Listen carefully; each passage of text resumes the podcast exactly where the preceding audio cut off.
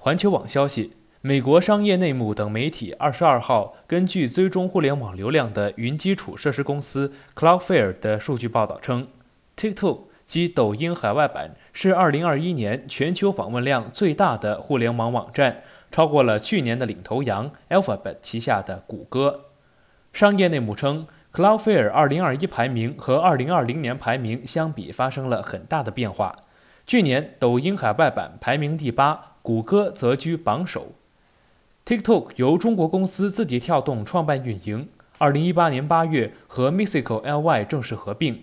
商业内幕称，该应用城市的欢迎程度近年来呈指数性增长。今年七月，根据 Sensor Tower 的数据，TikTok 的下载量已经超过了三十亿次。感谢您收听羊城晚报广东头条，我是主播陈子燕。